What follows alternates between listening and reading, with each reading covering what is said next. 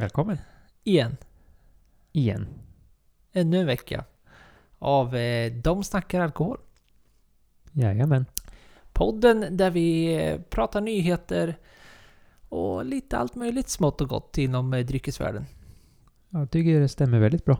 Mm. Och eh, vad har vi... Vad har vi gjort nu då senaste veckan? Sen förra veckan? Ja, det har inte hänt så mycket. Jag var ute i grannstaden här och för stora förvåningen så fanns det ju massa nytt gott på Bishop och det var kul. Ja. Så att eh, jag har smakat både ny, eller ny är den ju inte längre, men eh, Macallan Harmony Edition 1 och Macallan 18 Double Casken som jag inte har hunnit smakat än förrän nu. Och även provat Bob Dylans Heaven Store, tror det var Double Barrel. Så att det blev ganska mycket nytt här för mig och det var, det är ju roligt. Ja, men det var kul. Och han ju även smaka High Coast Harbors Collection 1. Aha. Så att nu, det blev full rulle där när det kom massa nytt man inte har hunnit prova innan. Ja. Var, det, var det någonting som verkligen stack ut eller var det... High Coast Harbors Collection var ju väldigt god faktiskt, det måste jag erkänna. Mm. Och sen är jag ju lite svag för Macallan. Det är ju en trevlig nos och det är ju lent och fint. Sen är det ju ingen punch i den om man säger så. Annars så... Ja, det är gott ändå. Mm. Men jag tycker framförallt High Coast att de, de har verkligen... Det är någonting i deras whisky. Och det ska väl du också nämna nu för oss. High Coast, eh, High Coast Distillery är ju ett svenskt eh, destilleri. Eh, som gör eh, whisky. Jag tror inte de gör något annat, eller? Är vi ute på djupt Ja, vatten nu är vi på djupt vatten, men jag tror inte det. Ja, det är möjligtvis om de har gjort någon vodka eller gin som de flesta andra också har gjort. Ja, det brukar kunna vara så att de hittar på någonting däremellan för att få lite. Ja, och Macallan är ju ett eh, känt märke inom whiskyvärlden. Lite high-end klassen kan man säga. Lite lyxmärke vill de själva tycka sig vara. Sen behöver man ju inte, behöver man ju inte tycka så själv och man kan ju konstatera vad det kostar om det är värt de pengarna. Det är alltid, alltid roligt att testa nytt, om inte annat. High Coast, eh, det ser ut som att de bara har, gör eh, whisky faktiskt. De har gjort, eh, jo de säljer sin New Make också. Men det, ja. Men det, de, de verkar inte göra något annat än whisky i alla fall. Det är i alla fall ett svenskt whiskydestilleri. Och eh, de har verkligen lyckats tycker jag. Jag tycker det är de flesta flaskorna, releaserna de har, och sitt standardsortiment, att man hittar någonting i dem som man faktiskt känner att men, ja, det här är en High Coast. Och då tycker jag att man kommer, har man kommit väldigt, väldigt långt. Ja, absolut. Och ja, vi tycker ju om High Coast. Vi har ju druckit ett par flaskor och smakat lite olika och vi har ju även några berg hemma. Det är ju ändå en favorit i skåpet kan man ju säga. Mm. Ja men de är mycket bra. Ja men kul. Kul att prova på nytt. Du då? Ja, jag har varit iväg i Linköping, Östergötland. Och varit på Whisky Expo. En eh, whiskymässa. Som heter Linköping Whisky Expo bara. Och eh, det var kul. Det var det. Vi var där i lördags på... De har ju två, sty två stycken sittningar, kan man kalla det för det. Men en, en mitt på dagen och en på kvällen. Och vi var på matinéföreställningen, så vi var där på dagen som började var mellan 12 och 5 tror jag. Rätt så lagom ändå. Ja, och det var ju väldigt populärt måste jag säga. Ja, nu vet inte jag... Nu kan det ju vara så att den här mässan, det var första gången jag var på den faktiskt. Och... Eh, jag vet inte om den är populär och det är alltid mycket folk, men det var faktiskt väldigt mycket folk där under dagen. Man, jag trodde det skulle vara mer eh, folk på kvällen, men det kanske inte är det. Eh, Det kanske är tvärtom. Det beror lite på. Vi har ju försökt gått på dagen de gångerna vi har kunnat också. Men sen allt beror ju på när, vilken dag det är. Är det en lördag så har man ju chans att gå tidigare och hitta på något på kvällen. Medan flera andra kanske är upptagna på dagen. Och då går de på kvällen istället då. Mm. Nej men det är kul, kul att vara tillbaka på och gå på mässor igen. Nu har man ju kunnat gjort det under en längre period. Och eh, det var lite speciellt. De kör ju som sagt bara whisky. Whisky och rom. Var väl deras stora. Och eh, ja, jag tror inte jag såg något annat heller. Så att de höll sig till det. Whisky inom sitt paraplymärke då. Vill säga alltså eh, bourbon och Tennessee whisky också. Eh, inte bara skotsk whisky alltså, eller svensk. Men väldigt mycket fokus på svensk och nordisk skulle jag vilja säga. Och det var bra lokaler och jag gillar det här som det har varit nu på de senaste... Även vi var ju på... Örebro öl och whiskymässa. Precis, och där hade de ju precis samma sak när de var på i Conventum i Örebro. Att eh, det finns, eh, fanns mycket sittplatser. Och jag gillar den grejen liksom att det finns... Man får den här chansen att eh, ta, ta det man har provar och sen kunna sätta sig en stund. Och liksom... Ja, ofta behöver man ju lite tid. Alltså i glaset. För att eh, kunna eh, känna mer smaker och hur den öppnar upp sig. Sen tåls det ju att säga att en eh, mässa överlag kanske inte är det bästa stället att hitta de bästa tonerna och allting. För du smakar så mycket och det är så mycket folk och mycket lukt och allt runt omkring. Men man behöver ju gärna lite tid på varje glas så man inte bara dricker upp den fort och går vidare. Även om det också kan vara trevligt. Ja, precis. Och det räcker ju ibland bara med att ha sådana här ståbord som man brukar kunna ha. När man liksom bara får ställa av sig en stund och bara reflektera lite. Men annars är det en väldigt bra take att ta nu innan jag kanske börjar prata mer om själva whiskysen man drack, som jag tyckte var intressanta. Det är väl just den grejen, alltså se, se en mässa som, som det är. Alltså det är ett ställe man... Det är väldigt intensivt. Man provar väldigt mycket under en kort tid. Av någon anledning så finns det människor som sätter på sig parfym innan man går på mässa. Snälla lyssnare, gör inte det. Låt... eh, Jag menar, snoken går ju på högvarv redan som det är, så det är ganska jobbigt att behöva fighta parfymer och... Om man har på sig en halv flaska hairspray och så vidare. Och även cologne, skäggvatten och annat, ja, starka lukter. Ja, precis. Och det, det är väl saker man kanske hoppas på att folk skulle reagera på och låta bli. Men det, ibland gör man ju det av ren automatik och så vidare. Men det är, det är jobbigt när man väl går där. Så man fightas ju med, med de dofterna och sen det är som sagt, det är ju intensiva timmar. Det är ju, man provar väldigt mycket. Smaklökarna går på högvarv, snoken går på högvarv. Allting. Så man kan ju inte riktigt om man får de här, jag menar två centiliter är ju standard på, på svenska mässor. Viktigt att veta även alltså, när man är på en provning, eller vilket du vet nu när jag väl pratar också, det är, det, är liksom, det är den referensen man måste ha och måste se på det. Det är inte så att man har provat. Det är inte som att köpa en flaska av någonting och druckit halva flaskan och sen komma med en bedömning vad, vad man egentligen... Jag skulle klassa som att ibland behövs det. Ja, oh ja. Och det gäller ju egentligen det mesta. Sen en del behöver ju mer tid i glaset eller i karaff för att öppna upp sig och få luftas. Alltså, som säger, en del viner vill ju gärna luftas i någon timme innan du ens ska börja dricka den. Och vi har ju samma sak med mycket alkoholstarka drycker överlag, både rom och whisky och andra.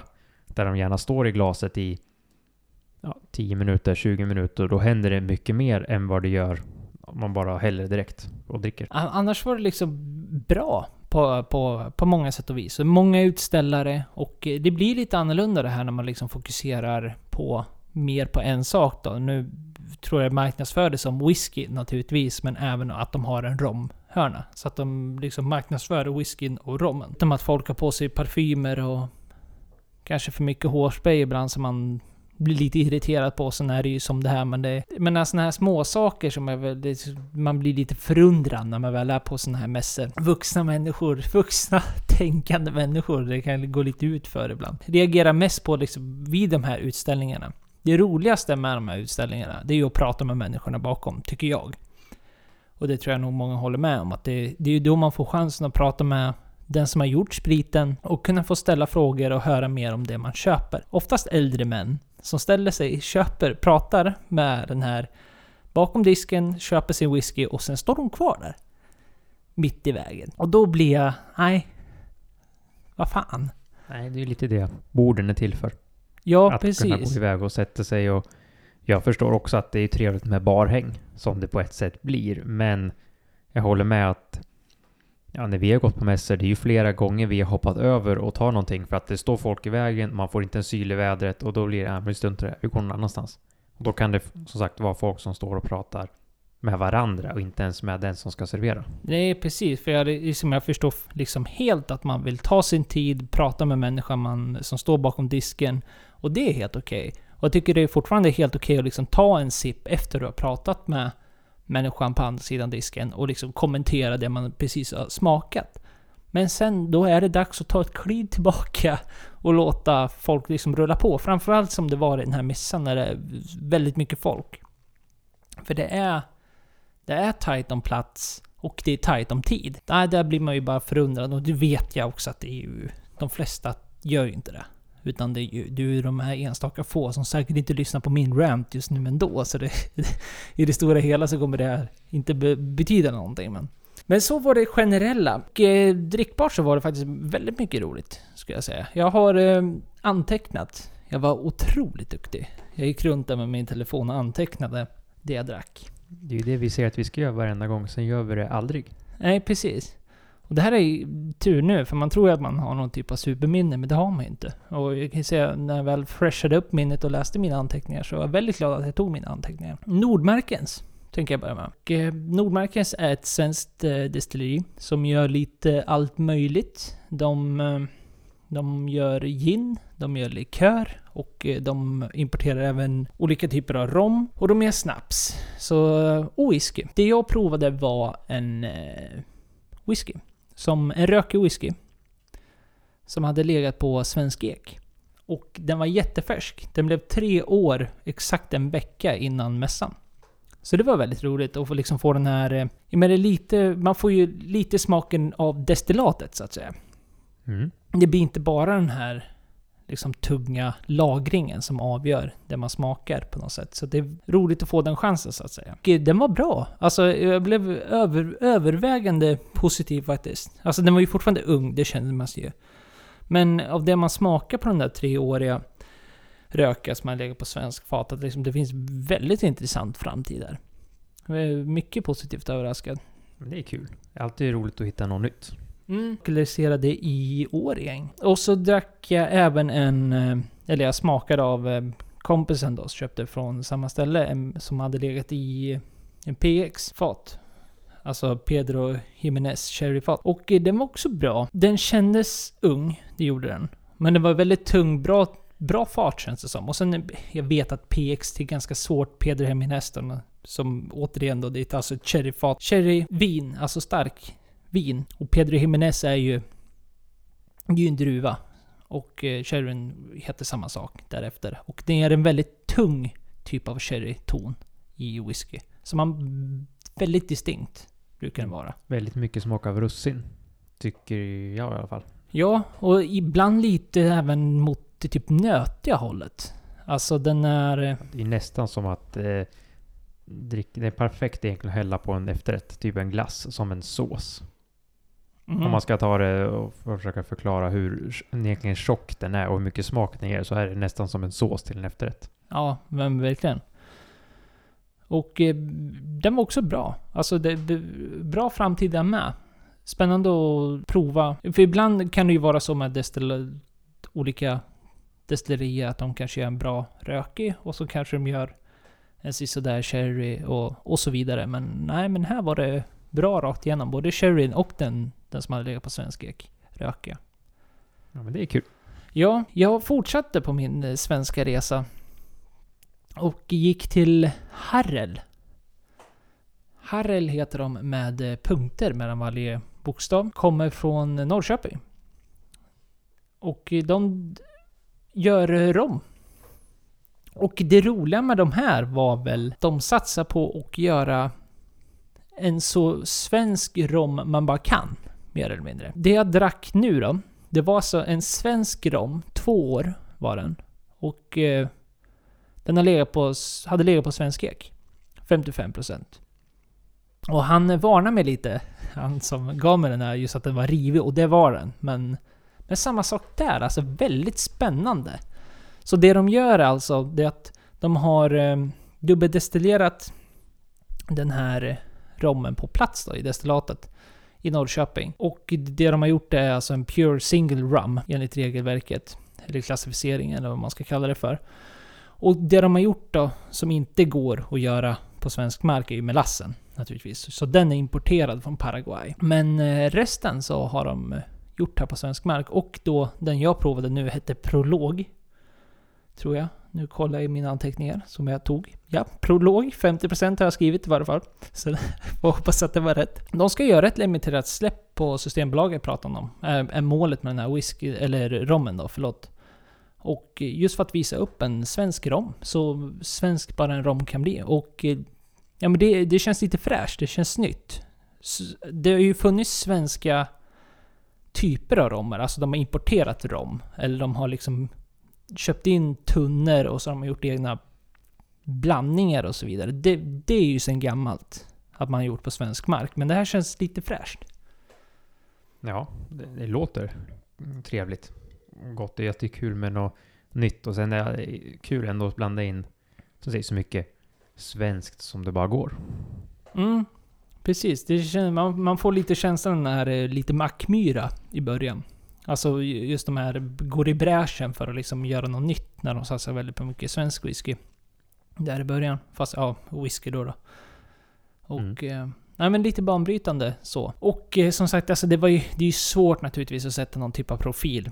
Den två år.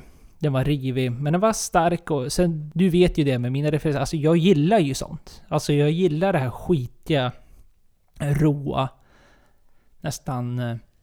Smutsiga ibland. Ja, det gör inte mig någonting. För jag tycker det är spännande för att man hittar ju väldigt mycket roligt där. Alltså, jag kan tycka ibland att liksom en bra, bra intetsägande sprit kan vara nästan tråkig ibland. Men... Mm, det kan det ju bli av många av de här vanliga märkena i många av ja, de alkoholvärden med både rom och whiskys och sånt där som vi har druckit när vi började vår resa. Har man ju fort tröttna på för att man har hittat andra grejer. Men ofta är ju de väldigt lätta. Mm, precis. Och det, det är ju naturligtvis väldigt subjektivt. Om man, skulle den här fortsätta som den var nu efter två år, då, då skulle jag vara nöjd i varje fall. Och eh, så även provade jag, för de hade, det var också lite roligt att de hade två varianter av den här. Så de hade en den här på 55% eller vad jag sa, vad sa jag? Ja men runt 50% så hade de en mer nedvattnad runt typ ja men 40-43 eller vad det var. Jag provade den också. En, en sipp bara. Också av en vän som köpte den istället. Och ja, den var, den var bra den med. Det är liksom egentligen samma toner men lite lenare, finare som det blir när man vattnar ner. Men den var, ja, riktigt rolig. Rivig. Och det smakar skog. Både doft och smak. Så det är väldigt, väldigt spännande. Det känns, svenska eken har väl gjort sitt, gissar jag. Oh ja. De vi har smakat som är lagrade på svensk ek tycker vi ofta har varit väldigt speciell smak på, på, gott, på ett bra sätt. Inget negativt. Ja, sen provade jag väl eh, lite av en gimmick. Det var väl eh, Bergslagen. Håller till eh, i Örebro, är det väl? Ja, i Bergslagen. Ja, precis. Och jag provade deras potatissprit. För den hade jag inte provat innan. Jag har ju sett att den liksom existerar och så vidare, men jag har aldrig provat den. Mm. Och de har ju... Ja, jag vet, jag vet, inte vad man ska kalla det för gimmick, men det känns ju som det. Så behöver inte, då ska du inte ta illa upp, för det, det smakar ju bra liksom. Den är ju legat på sherryfaten med. Och den smakar bara bra. Bra lagrad sprit på sherry liksom. För jag menar, det blir väl tekniskt sett en vodka. Ja, det blir ju en slutlagrad vodka eller smaksatt vodka. Jag vet inte exakt, men jag tror det blir lagrad vodka. Ja, och det, det, jag tycker det, den är rolig för det kan jag också tipsa om. Likväl som att eh, man bör prova cherryn i sin äkta rena form. Framförallt eh, Pedro Jimenezen, X, eh, um, PXen och Olorosson eftersom det är den man ofta ser inom eh, både whisky och romvärlden. Så eh, tycker jag det är värt att prova. Prov, prova smaka dem i sin renaste form. Samtidigt som jag tycker det här är precis lika viktigt att kanske prova en sprit som har eh, lagrats på de här tunnorna också. Just för att se hur mycket är tunnan av i smakprofilerna. För förutom den här potatisspriten då så gjorde jag samma sak när jag var på Ven. Så visade de eh, en vodka som hade lagrats. Och eh, man får en känsla av liksom okej... Okay, just för att få en referens när du väl dricker whisky. Att hur mycket känner jag från destillatet? Hur mycket känner jag liksom från liksom processen bakom det specifika destillatet jag dricker? För att få en uppfattning, okej okay, vad gör en tunna egentligen? Kan jag verkligen rekommendera det att det, liksom, det är väldigt bra referens att ha. Ja, och eh, då Olorosen är inte så dyr heller. Alltså, är ofta 375 milliliters flaskor runt, runt 100-lappen. Och de håller ju ändå en liten stund i kylskåpet så man kan ju öppna och dricka lite grann och sen dela med sig någon gång. Som sagt, det är lite sött och mastigt att dricka en hel flaska själv. Så inget rekommenderar så om man inte tycker det är gott. Men eh, absolut som säger för att köpa och testa. Och även PX, men de är ju lite dyrare, ligger ju ändå uppåt mot 200-lappen. Provar du dem i sin renaste form och så provar du en, sån, en ren sprit som den här potatisspriten eller som en vodka som har legat på sherry, då kommer du få en väldigt bra uppfattning på det du dricker i framtiden. När det väl kommer till whisky. Eller rom. Och den sista jag tycker är värd att nämna är eh, Isle of Fionia. Isle of Fionia. Som jag tror att det är nog väldigt få som lyssnar på den här som någonsin hört talas om. Och det är inte konstigt där heller. Det är en eh, dansk whisky. Och det var första helgen de var här i Sverige med sin eh, whisky. Så är det inte så att man varit utomlands eller fått importerat av sig till sig på en, ja, om man är en klubb eller någonting. Så har man ju naturligtvis hört talas om och provat då. Men... Eh, nej, första helgen de var här i Sverige. Och provade en eh, whisky som hade legat på dansk ek. Och den måste jag säga också var, ja men riktigt bra alltså. De hade legat på bourbon, precis som klassikern. Och sen hade den slutlagrats på dansk ek. Och den var liksom örtig och smakrik och fräsch. Alltså det var, jag, jag hittade noter där som jag inte har gjort. Som jag inte känner igen. Alltså det var en ny referens och det var jättespännande. Och det här är också någonting jag måste verkligen ge cred för svenska, eller danska, förlåt. Danska tillverkare. För att jag tycker jag har hittat det här i andra typer av dansk sprit. Där man faktiskt hittar någon not av, det är något speciellt. Alltså man hittar eh, likväl som att det finns vissa subtila noter i andra typer av liksom regioner eller vad det nu kan vara. Så ja, men de har hittat någonting som verkligen funkar, som är skitroligt. Och eh, ja, det här kan jag verkligen rekommendera. Isle of Fionia. Det ska ju säkert inte uttalas så överhuvudtaget, men Isle of Fionia, det är eh, Nyborg destilleri i Danmark. Och de skulle släppa sitt standardsortiment nu till eh, Systembolaget någon gång i mitten av mars. Sa den människan bakom disken. Här får man hålla utkik efter. Just här och nu, till detta avsnitt, så sitter vi och eh, sippar på någonting gott naturligtvis. Ja, och då dricker vi en bourgognevin från eh, Louise Jadot. Och den heter i uttal samma sak, franska, inte mitt språk. Eh, antingen är det Coteau Bourguignos, typ så, 2018. Såg att det här rödvinet inte fanns kvar på systemet, men det vita fanns. Köpt för två år sedan kanske. Ett väldigt trevligt, enkelt bourgognevin skulle jag säga. Mm. Ja men det var riktigt gott. Eh, Och eh, passar väldigt bra till just det här tyckte jag också. Det, alltså det var väldigt eh, trevligt eh, chitchat vin. Ja, absolut. Den, den har en bra fyllig smak och tar inte över någonting och det känns inte som att det saknas något heller. Ibland kan man ju känna med en del viner att eh, ja, men det skulle behövas någonting att tugga på eller något liknande. Det här känns som att, som du säger, den, den funkar. Mm, ja, det stod sig väldigt bra. Gott gott. Och för att fortsätta på vinhållet så, ja men en positiv nyhet ska vi sägas. Att det var ju, det var en stor härva i Bordeaux. Bordeaux är alltså ett eh, välkänt franskt eh, vinregion. Där det kommer ut eh, väldigt fina viner. Helt enkelt. Kända för att lagras. Mm, och prestigeviner. ja, dyra saker.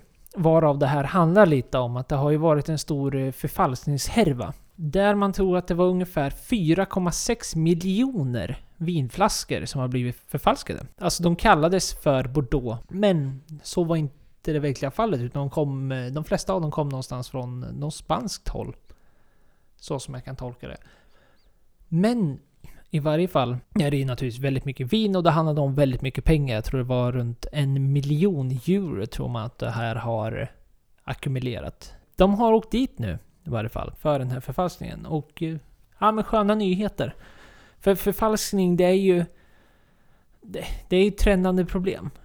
Ja, och det är det ju i ja, allt. Det är bara att kolla på väskor och smycken, klockor. Allt du kan tjäna pengar på i andrahandsmarknaden blir ju tyvärr en eh, sak som ofta blir förfalskad. Och det här är ju inte första gången det händer om man om man tittar på just vinhållet. Det var ju för ett gäng år sedan när det var en person som eh, förfalskade och sålde viner som sades komma från Thomas Jeffersons eh, källare. Så att det är en av de kändaste och det behöver vi inte gå in så mycket på nu, men där har vi ju i alla fall en av de stora härvorna. Och det är ju, händer ju i alla branscher just nu.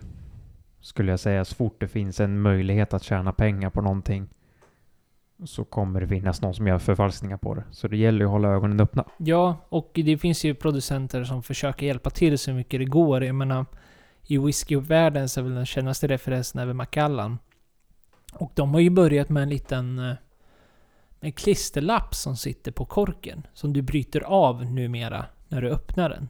Just för att du kan ha lite koll på den där etiketten. Och det kommer väl inte stanna förfalskningen i sin helhet. Men de, de försöker i alla fall hjälpa till lite grann på traven. Konsumenter på traven och ha lite någonting mer att kolla, hålla koll på i varje fall.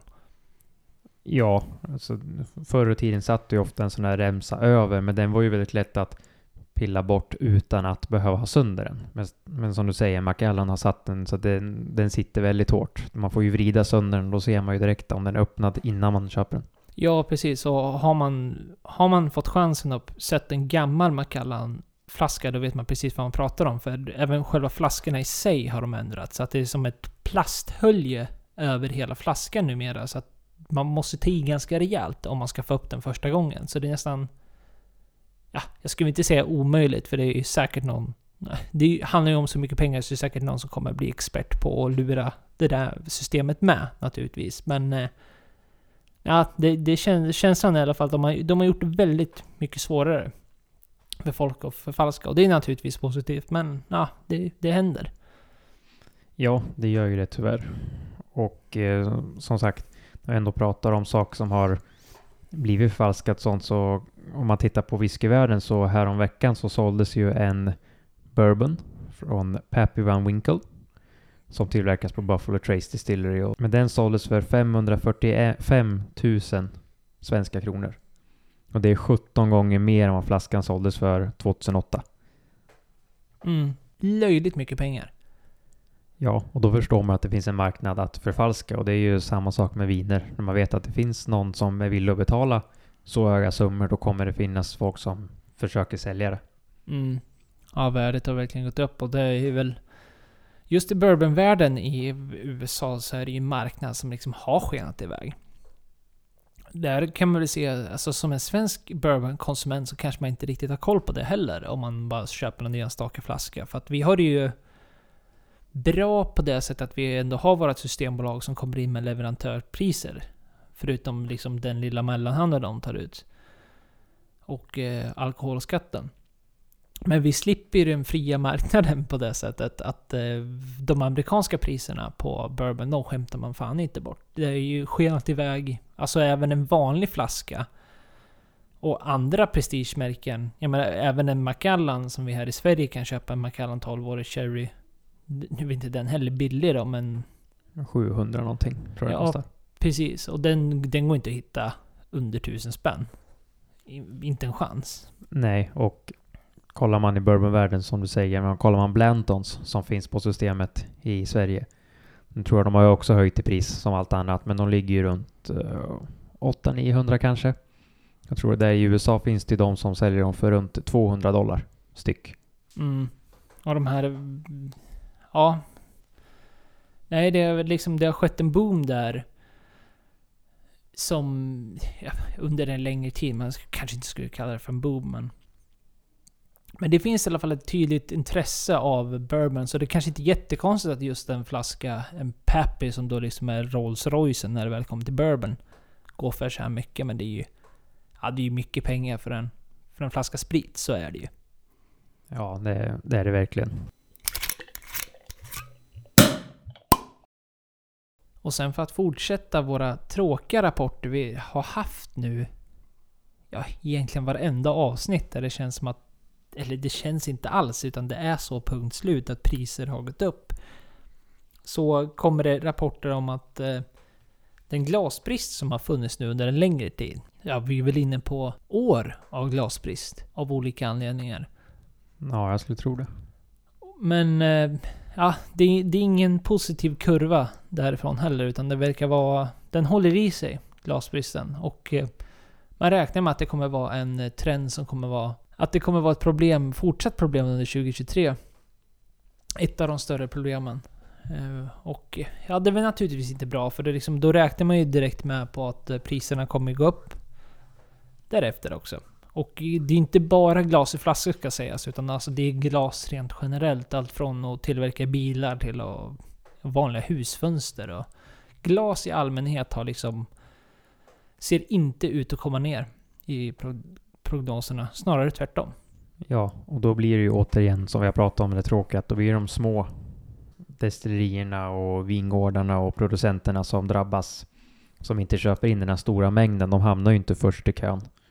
Så jag tror att de stora producenterna kommer nog ändå klara sig ganska bra, men det är ju tråkigare syn för de här mindre. Som har det redan tuffare säkert.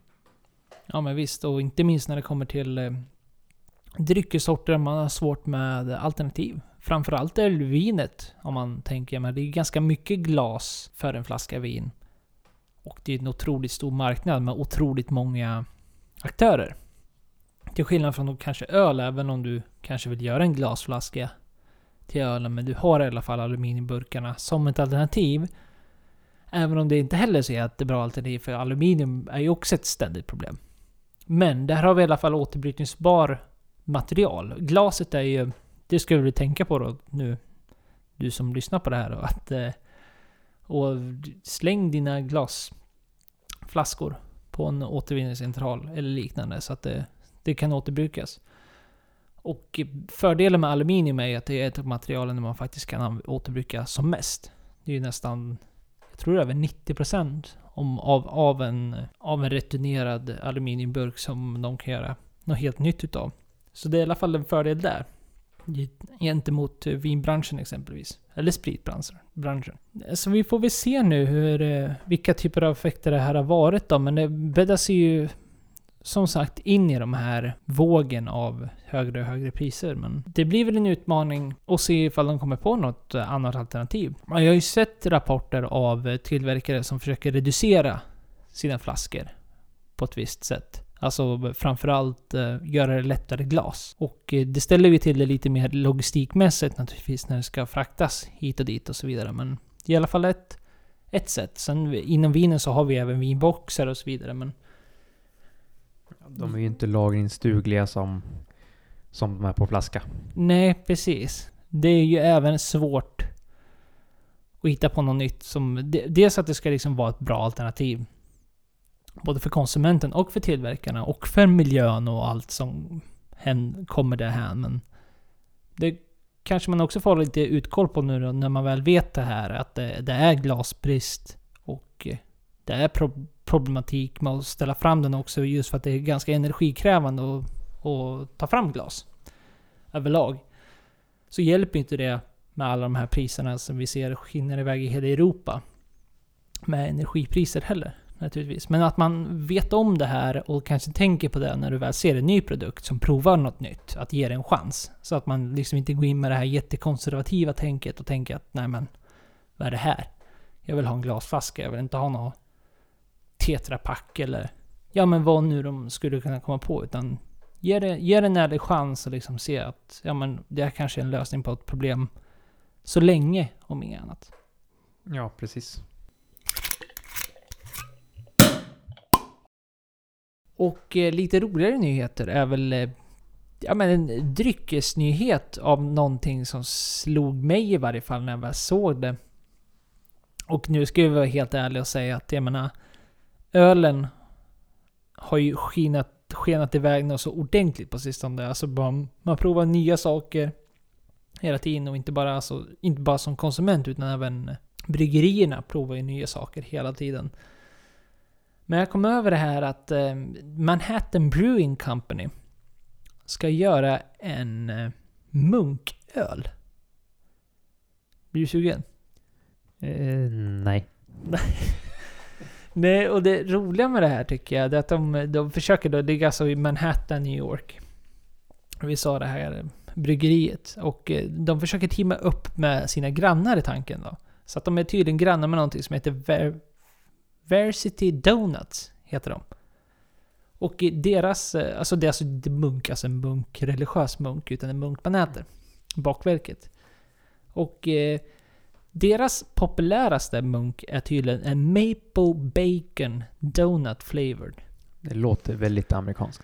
Det gör ju det, onekligen. Det man har gjort är att man har liksom har gått ihop. Så bryggeriet har alltså gått ihop med de här munktillverkarna och så har de gjort en öl av detta. Det man har gjort är alltså, man har tagit eh, rökt malt och så har man slängt in 25 kilo av den här eh, munkdegen, antar jag väl att man har gjort. Och så har man slängt ihop en stout utav det här. Som ska vara thick, dark and very sweet. Och det kan man ju tänka sig.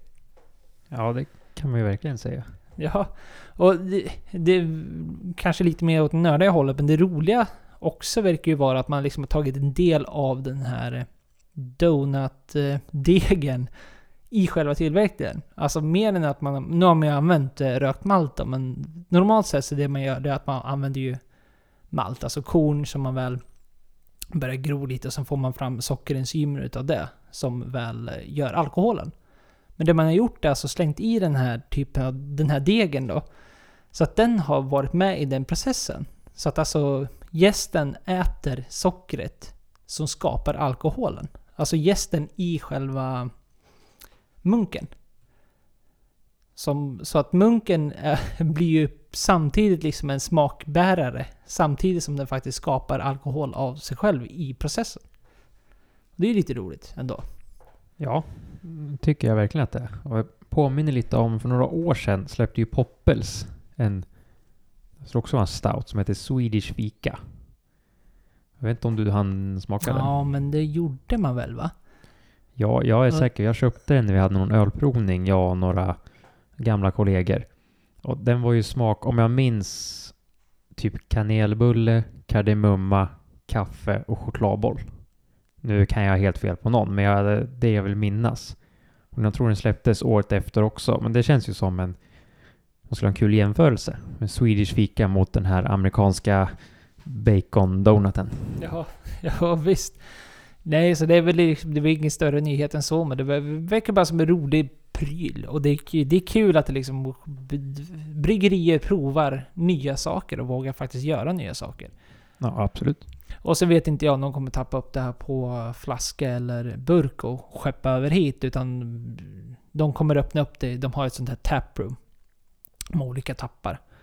Och den kommer finnas tillgänglig där. Om man vill åka till New York endast för att dricka den här ölen och inte göra något annat så betalar man runt eh, 6-7 dollar för en eh, pint. Känns som ett bra pris. Förra veckan så pratade vi ju om eh, en trend om att eh, alkoholvanor i Europa hade skiftats nu på senare tid. Och det verkar ju vara någonting som eh, fler har reagerat på och lagt märke till. Och eh, ny statistik kommer in hela tiden att det verkar vara ja, men lite av en eh, kulturförändring där när det väl kommer till alkohol och hur man ser på alkohol. Och då alkoholen, ska vi säga, alkoholen som en substans. Är väl viktigt att säga där också. Utan man, man har liksom en annan typ av alko, alkoholsyn. Vi nämnde ju också bara för några avsnitt sedan att vi ser ju en trend i intresset av alkoholhaltiga drycker. Då från en entusiastsida. Att den samtidigt ökar. Så att det verkar ju finnas någon typ av parallell här där man liksom måste skilja alkoholen som sin substans, alltså ja, men som den drog det är. Och dryckerna därhän som en hobby, som en entusiast, som vi har. Och där verkar det... Ja men... Synen på alkohol som en substans verkar ha ändrats framförallt för de yngre. Ja, det känns som det. Och av en ren slump så la ju även Marcus Oskarsson ut på sin hemsida just om det här där han går in på undersökningar som har gjorts på ja, vad folk tycker då. Och det är ju Ja, alltså det verkar ju, folk har ju ändrat inställning mycket mer och det är ju annorlunda i andra länder än vad det är i Sverige. På väldigt mycket av det där, vad, vad är okej, vad tycker folk om att ta ett glas vin eller en öl till lunch eller när man kommer hem efter jobbet. Ja, men tittar man i Storbritannien, där är det ju ganska vanligt att de går och tar en öl till lunch och de går till puben på kvällen och tar en öl. Det är ju ändå, ja vad ska man säga, ganska normalt beteende där och de, de dricker ju inte så mycket mer på helgerna jämfört med oss svenskar som det känns som att vi dricker väldigt lite i veckorna men sen kanske man gärna dricker lite mer fredag, lördag. Ja, precis. Och det är väl där det finns en... Men lite av en skillnad ska vi säga med, med just alkoholkulturen i det stora hela. För med, tar man Storbritannien som exempel så har ju de oftast väldigt svaga öler. Alltså de har ju sina pints som i och för sig är större än mycket det man får tag på här i, här i Sverige när man väl går ut och beställer en, en öl på tapp. Men samtidigt så är ju de oftast där runt 4, 4,5 Medan våra svenska starklager, de ligger ju oftast på 5 och över. Alltså att man ser liksom att det kanske är det stora hela av alkoholkulturen där. Att just den, den typen av eh, kultur, att man går ut och tar sig en öl därefter, men därför är också ölen kanske svagare. För att möta den typen av kultur. Ja, och sen är det väl det att de, kanske inte har samma längtan och se, för oss har det alltid varit det här fredag, man kommer hem och sen står och lagar lite mat, ta gärna en glas, ett glas öl eller ett glas vin. Och, eller en liten whisky, för det är alltid trevligt. Och det är ju så här, det är fredag, nu är det helg. Då man liksom lyxar till det lite grann, men det är ju inte så ofta man gör det på en vardag. Skulle säga att eh, man kan ta en, en whisky någon vardagkväll för att det, det är alltid gott och trevligt. Och sen om man har något vin kvar sen helgen så kan man dricka den en vardagkväll. Men det är ju inte så att man korkar upp en flaska vin en vardag. Nej, och det är väl där man kanske har åkt på lite mer eh, motstånd från folk, från övrigt folk även här i Sverige, framförallt som en entusiast, där man kanske får, ja folk som liksom garvar eller tycker det är märkligt av att man tar en, eh, men en trea whisky, en tisdag eller en onsdag, eller någon typ av spritsort. Och då kan den, den människan kommentera om att, ja men, ska du verkligen göra det? Dricker du en vardag? På det sättet, trots att man dricker kanske 3 centiliter av en spritsort. Medan de själva går ut en fredag eller en lördag och dricker 12 öl. Och tycker det är ett normalt beteende. Alltså det är ju den typen av kulturen vi har här i Sverige där det liksom helt plötsligt blir jätteokej att dricka en fredag, lördag. Medan det är lite av en...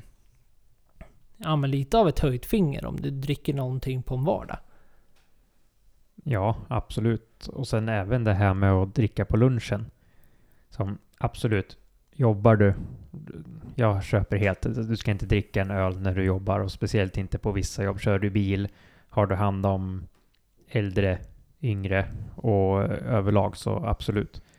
Men eh, det, på sommaren när man är ledig eller något sånt där, då är det inget fel att gå ut och ta en öl eller ett glas cava eller prosecco eller liknande. Men jag känner inte så många som tycker att det är okej okay att gå ut nu. En, eh, en lördag dag eller fredag dag eller tisdag dag och gå ut och ta ett glas öl och sen gå tillbaks. Nej, så är det. Att det semestern har ju blivit någonting. Då är det också socialt accepterat helt plötsligt att dricka på ett annat sätt. Att då är det okej okay att dricka dels på dagen men dels att dricka i de ja, men i ett mån som kanske inte är normalt sett, att då helt plötsligt blir vardagar helt okej. Okay, för att du har semester helt plötsligt. Så att jag skulle vilja säga att vi, vi, vi har väl lite udda alkoholkultur här i Sverige när vi kommer till överlag. Ja, och speciellt du och jag som är intresserade. Vi, vi tycker ju det är trevligt att ta en whisky eller en rom eller armagnac, konjak. Men det är som du säger, det är tre centiliter. Sen är det inget mer. Ja, ibland kan jag ta en trea till, men Ja, ja, det kan jag också. exemplet står att det liksom, det är inte... Man det är inte en halv flaska Jäger. Nej, precis. Man dricker för att man... eh, Det, det är drycken man är ute efter. Det är inte, det är inte alkohol som är substans återigen. Vilket det nog är i vissa andra fall. När det blir det här att man dricker för ett rus en helg. Och man dricker kvantitet för att nå upp till det ruset. Ja, precis. Jag kan ju tycka det är väldigt trevligt där när man har gjort någon god mat på fredag eller lördag, öppnat en flaska vin. Sen går inte allt åt för man är inte sugen på söndagen. Och så kanske man är upptagen på måndag, men sen kommer tisdagen och man har kvar kanske en matlåda eller har nog lite kvar. Och, ja, du har en liten skvätt vin kvar som du vet, den kommer bli dålig till nästa helg. Ja, men häll upp ett glas och drick det. Det är ingen fara. Alltså, så jag tycker att den kulturen är väldigt skev. Sen förstår jag folk som ser annorlunda och vi pratar ju absolut om att dricka med måtta. Vi pratar ju inte om att vi kommer hem och öppnar en flaska vin, halsar upp den och öppnar en till. Ja, nej. Det förstår ni också ni som lyssnar. Att det, naturligtvis så ska man liksom dricka ansvarsfullt. Och man ska hålla koll på sina alkoholvanor. Absolut. Men för, för när det kommer till de här kulturerna också. Som en gammal student, som en gammal universitetsstudent, har jag också märkt den typen av... Ja men när det helt plötsligt blir okej okay igen. När man liksom är ute med de här studiesociala organisationerna, man har på sig sin overall och det är liksom så här ute och tjo och tjim. Då är det också socialt accepterat på ett helt annat sätt. Jag menar, det är inte konstigt eller någonting. Jag, bara, kommer ihåg när det var ett inslag om Valborg i Lund, tror jag det var. Och eh, just för att det är en av de större så här studenttillställningarna, de är på parker och det är liksom, det är överallt. i både Lund och det är Uppsala och det är Linköping och lite överallt sådär i Sverige. Studentstäder. Och då pratade de just med boenden. Alltså i Lund, alltså inte studenter utan andra boende. Och då frågade de ju bara rent av reportrarna. Jag menar vad, vad, vad tycker de om det här? Och då, liksom alla hade ju kommit överens på något sätt. Det är, så, ja, men det är bara en stund i livet, det är en gång i livet, det är okej. Okay. Det är ingenting jag stör mig på, så är det, så har det alltid varit och så vidare. Och det här säger jag väl inte som en, liksom en kritik mot den kulturen, för menar, utan bara för att ge ett till exempel på en typ av dryckeskultur när det helt plötsligt blir socialt accepterat i större grader och då inte bara under eh, en högtid så som valborg utan även ja, men en, vanlig, en vanlig vecka. Då är det helt okej okay om man är student och är klädd i en overall för då ska man ut på någon evenemang. Då är det, då, då är det okej. Okay. Ja, det är, det är konstigt det där egentligen. Hur det, hur det är, men det finns både nackdelar och eh, fördelar för allt. Det är ju olika och uppfostrats olika. Sen tror jag det är olika i större städer här också. Om man säger i mindre städer kanske inte finns lika mycket uteställen så utelivet blir på helgerna. Medan bor du i Stockholm, Göteborg, Malmö eller som säger en del studentstader så där finns det ju ändå ganska mycket, ut, mycket mer pubbar, barer, vinbarer och liknande som du kan gå ut på. Du kan välja ett större urval. Och där kanske de anordnar saker på vardagar, vinprovningar, whiskyprovningar, romprovningar, tequilaprovningar. Det har man ju sett och har fått lite reklamer. Att det är ofta en tisdag, onsdag, torsdag. Och då, då är det okej. Okay. Mm. Nej, och så är det ju naturligtvis. Jag menar, nu har vi pratat väldigt mycket generellt också, men naturligtvis blir botter ju det subjektiva. Så, jag tog ett exempel som när jag var student exempelvis, och så det är jag inte längre. Så att då blir det ju också det här kontrasten av att man, man befinner sig i något annat fack. Och då kanske den kulturen man ser sig utifrån nu, det subjektiva, alltså hur man ser sig själv på en typ av alkoholkultur, ser ju annorlunda ut jämförelsevis med Ja men det är som du sa, beroende på vart man bor och naturligtvis på vad man gör. Och vilken, vilken del i livet man är. Naturligtvis. Har man barn, småbarn och så vidare. Men det är klart man... Då blir ju kanske det här... Ta en... Ta, en, ta ett glas vin eller en whisky en tisdag kanske inte alls är aktuellt överhuvudtaget. Ja, och nästa vecka förutom... eh, Ja, det är väl sån där eh, alla hjärtans dag och grejer va? Ja, det tror jag nog. Men eh, det är ju även roliga släpp. Det är ännu roligare. Mhm. Ja, det tycker fan jag med. Och där har vi ju... Ja, vi kan väl börja med att vi får väl hoppas på att vi kanske gav någon, någon, någon typ av feeling och beställa hem någon flaska rekommendation som vi gav förra veckan. Och hoppas att det gick bra. Och väl få tag på om det var nu någon som var ute efter. Eller något helt annat på förra veckans eh, släpp. Ja, absolut. Jag börjar med att eh, rekommendera en bourbon faktiskt. Det är en eh, Single Barrel Kentucky Straight Bourbon Whiskey. Och den är från Yellowstone Select. Kostar 762 kronor. Och eh, säljstart är den 17 i andra klockan 10. Och det här är inte ett webbsläpp utan det här är för eh, tillfälligt sortiment. Och det är en eh, Ja men bourbon på 46,5%. Och Yellowstone Select, det är ett... Eh, destilleriet som gör eh, den här bourbon heter Limestone Branch Distillery. Och eh, ja, de hör... De är naturligtvis i Kentucky och det är ett familjeägt brygg, eller destilleri som gör eh, lite allt möjligt. Och eh, det verkar vara som, jag menar, de, har ingen direkt kontakt med Yellowstone. Så att alltså Yellowstone är ju USAs första nationalpark tror jag. Förutom en ganska bra serie också. Väldigt bra serie. Så, eh, så är det en nationalpark. Och varför de heter Yellowstone är för att eh, de donerar nämligen en, en del utav varje såld eh, bourbon så donerar de till Yellowstone nationalpark. Så det blir lite roligt. 762 kronor. Som sagt släpps den 17 i andra. Ja, den lät väldigt trevlig. Som vi pratade ju nyss om hur lite bourbon vi får in i Sverige. Så det är kul att det kommer in lite. Ja men verkligen. Och framförallt sådana här är mindre. Familjeägt som sagt. Och det, ja men det är kul med. Man får in mer uppskyrt. Ja, det är alltid roligt. Jag såg, eh, ska vi se här, det är samma sak här med uttalet. Eh, Polyabulét står det och det uttalas säkert på ett jättefint franskt sätt. Det är ju ett, eh, de köper ju in viner från olika vingårdar och vindistrikt i Råndalen och eh, släpper som det eget, precis som det vinet vi dricker idag, Louis Jadot. Köper in olika årgångviner från olika byar och sånt och släpper under deras namn. Och det här är en, ett vin från Saint Joseph. Och den heter ju, precis som alltid uttal, La Croix des Vines. Står i alla fall, så det är lätt att komma ihåg vad det heter. Ungefär så. Eh, en från 2020.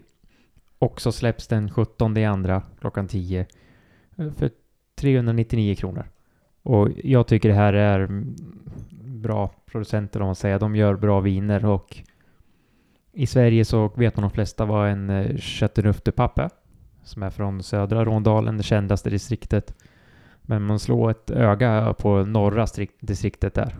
Och det, för där finns det mycket gott också och då är Saint Joseph ett bra val att börja på, om inte annat. Mm, kul. Min andra är eh, en eh, rom. Fick det bli. Och eh, det är en rom malikon. Där har vi säkert någon typ av uttals... Folk som sitter och skakar på huvudet just nu. Men rom Malezon. Malezon. Malikon. Ja, i varje fall. Heter Rare Proof 17 years. Och eh, den släpps också den 17 i andra för 779 riksdaler. Också tillfälligt sortiment då. Och eh, det är en, eh, en rom från Panama. Och den är en ersättare av deras 18-åriga rom. Den som heter Reserva Imperial... Ja, nu, svinlångt namn. Nu måste jag koncentrera mig. Reserva Imperial Anello 18 Anos Rum hette den. Anjos. I, ja, i, i fackligt språk. Men de flesta kallar det bara för deras 18-åriga Anello. Och den här eh, 17-åriga ska då ersätta den. Och eh, det intressanta är väl att eh, den 18-åriga buteljerades på 40 eller 43% om jag minns rätt. Men den här eh, 17-åriga så drar de till med 51,2%. Det tycker om. Ja, verkligen. Så att... Eh, även om de hoppar ett år där så känns det som att... Eh, Det låter intressant. får man kolla upp. Eh, mitt andra tips, eller något som jag såg som såg roligt ut, det var ju att eh, skeppa Arps Grand Prix, ett svenskt mousserande rosévin från år 2021. Släpps på tillfälligt sortiment den 17 för 299 kronor. Och ja, vi tycker ju om när det är producerat i Sverige. Det kommer så mycket roliga grejer så det här är absolut ett att slå slag på och titta närmare på och se vad är det för roliga grejer. Och de har ju bara hållit på, så etablerade sedan 2018. Och första skörden skedde, skedde 2020 så att det är ju väldigt nytt. ja, så pass fräscht alltså. Kul. Ja, jätteroligt och ett överkomligt pris för ett mousserande. Skulle jag säga. Ja, verkligen. Ja, roligt. Och eh, apropå mousserande. Så tror jag nog att vi kanske har... Eh, kanske har valt samma här. Att eh, mitt tredje kommer faktiskt... Det, nu är det faktiskt webbsläpp ska sägas också. Så alltså den 16, torsdagen klockan 10. Så smäller det till där när den där gröna knappen blir grön. Eller den gråa knappen ska bli grön. Och eh, Kryg Krug. Jag vet inte hur man uttalar det faktiskt. Men eh, jag tror du fattar direkt vad jag är inne på. Men det är ju champagne då. då. Deras 2008 släpps. För eh, endast 2851 kronor. Ja, det är ju inte den billiga pengen, men eh, man, om man kollar lite runt på hemsidor och vi har, det jag fick fram nu när jag letade var bara Vivino och där vet du ju att man inte alltid kan lita på priserna, men jag vet att i USA har den här sålts för 800 dollar, så att det är ju ett reapris. Ja, det här ska man jämföra det så så. Absolut. Och det här är ju... Jag menar, jag tror vi nämnde det. Jag kanske inte direkt sådär formellt, men 2008 är ju liksom ett champagneår utav Guds nåde. Det dyker upp överallt och det pratas och det pratas väl om att det liksom är... Men man pratar om att det, det är buteljeringar som har gjorts... Eller inte buteljeringar, men skörder som gjordes eh, 2008 som liksom är ja, men off the century helt enkelt. Alltså att det, det händer inte ofta. Nej, och kollar man in på precis champagner som eh, Dom Perignon, eh, Louis Roderer Cristal och mm, Paul Rogers eh, Winston Churchill så verkar ju 08 vara den mest eftertraktade och nu kan jag också gräva ett djupt vatten men jag tror att Paul Roger har släppt den 2008. Jag har inte sett den i förhand men jag vet ju att Dom Perignon och Kristall har i alla fall. Mm. Och eh, Krug, eller Kryg, det är ju också ett dyrt stort hus. Det är ju prestige. Ja, och de gör ju bara prestigechampagne. De har ju ingen standard vanlig hedlig. Så alla deras champagner görs ju på en batch kan man säga. Så den, den som finns på systemet, den som finns nu, när den tar slut, då är den slut. Då kommer det komma en ny.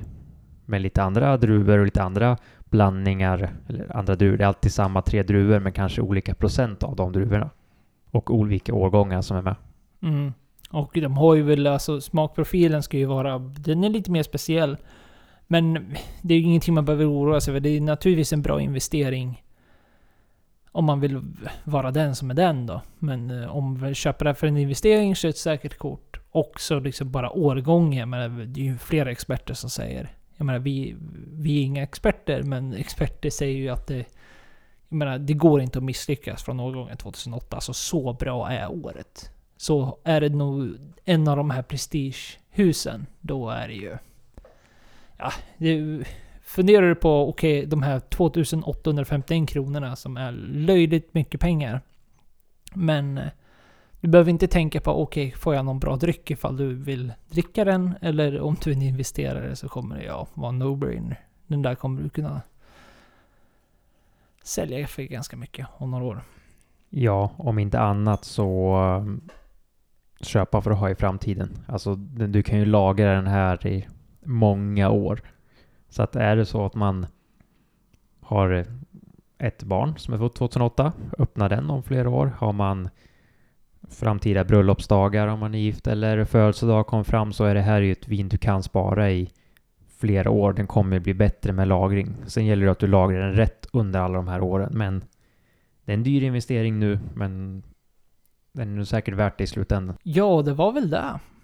Ja, och har sagt, eh, som ni förstod så var nog det min tredje alternativ jag hade också tittat på. Ja, just det. Det nämnde inte ens. Nej, men det, det hade, vi hade samma alltså. Ja, det Ja. hade vi. Och eftersom du sa den först så är det bäst att du köper den så jag får smaka den. Ja, just det. Och då var väl allt för oss denna vecka. Ja, det skulle jag säga.